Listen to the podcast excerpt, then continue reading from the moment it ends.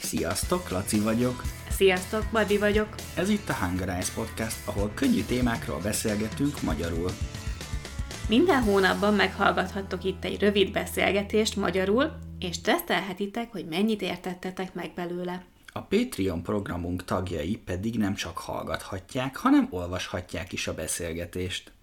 Így van, hiszen a podcast átiratát szólistával és fordítással együtt megtaláljátok a Daily Dose of Hungarian programunkban Patreonon. És ma miről beszélgetünk, Barbie? Ó, nagyon izgalmas témánk lesz ma. Na, ez jó hír. Szó szerint.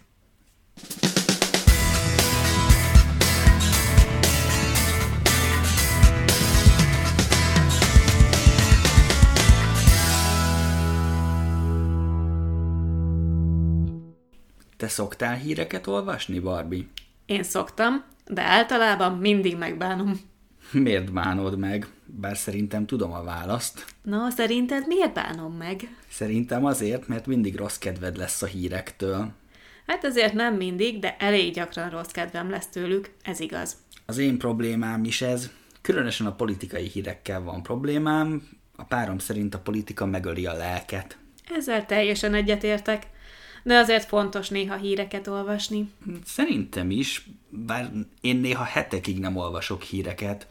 Általában a diákjaimtól tudom meg a magyar órán, ha valami érdekes dolog történt a világban. Komolyan, ez vicces, és egyben érdekes is, hogy milyen sok tagunk van Patreonon, akiket érdekel a politika.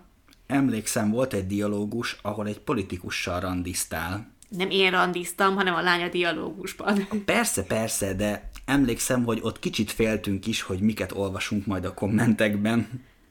Nem volt semmi durva. Nem, nem volt szerencsére, a Patreonon mindig cuki kis kommentek vannak, talán ezért olvassuk a kommenteket a hírek helyett, Ebben van valami.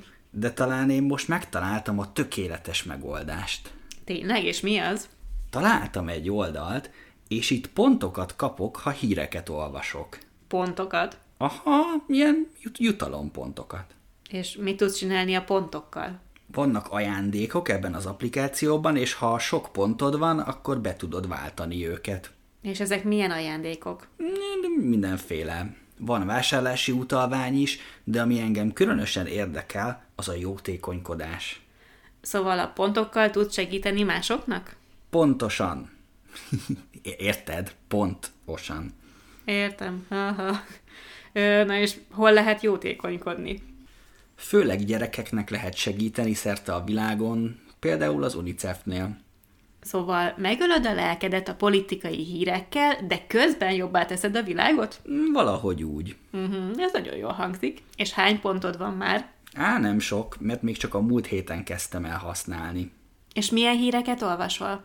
Mm, Belföldi és külföldi híreket, tudományos híreket, egy kis kultúrát és technológiát. Sportot, nem? Sportot én?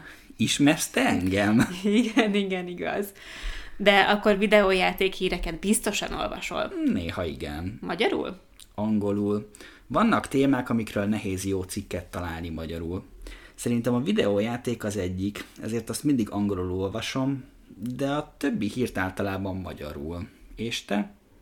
Én szinte mindent magyarul olvasok, viszont azt akartam kérdezni tőled, hogy te szoktál a diákjaiddal magyarul híreket olvasni? Ha ők kérik, akkor igen. Néha megnézünk egy-egy rövid cikket, de általában csak a címét olvassuk el. Általában a magyar újságcikkek túl nehezek szerintem, ezért a múltkor megkértem a ChatGPT-t, hogy csináljon egy egyszerűsített összefoglalót egy cikkből. És milyen lett? Katasztrofális. Tényleg? Teljesen más dolgokról írt, nagyon kreatív volt, túl kreatív. Szóval ezt tanár nélkül még nem ajánlom senkinek. A Patreon dialógusainkat viszont tanár nélkül is bátran használhatjátok. Így igaz, a dialógusainkat úgy készítjük, hogy egyedül is tudjátok őket használni. Már egy ingyenes regisztráció után is láthatjátok a legfrissebb ingyenes tananyagot, a közösségünk tagjai pedig minden hétköznap tudnak gyakorolni a dialógusainkkal. Márciusban egy újabb témáról beszélgetünk. Addig is tanuljatok sokat magyarul. Sziasztok! Sziasztok!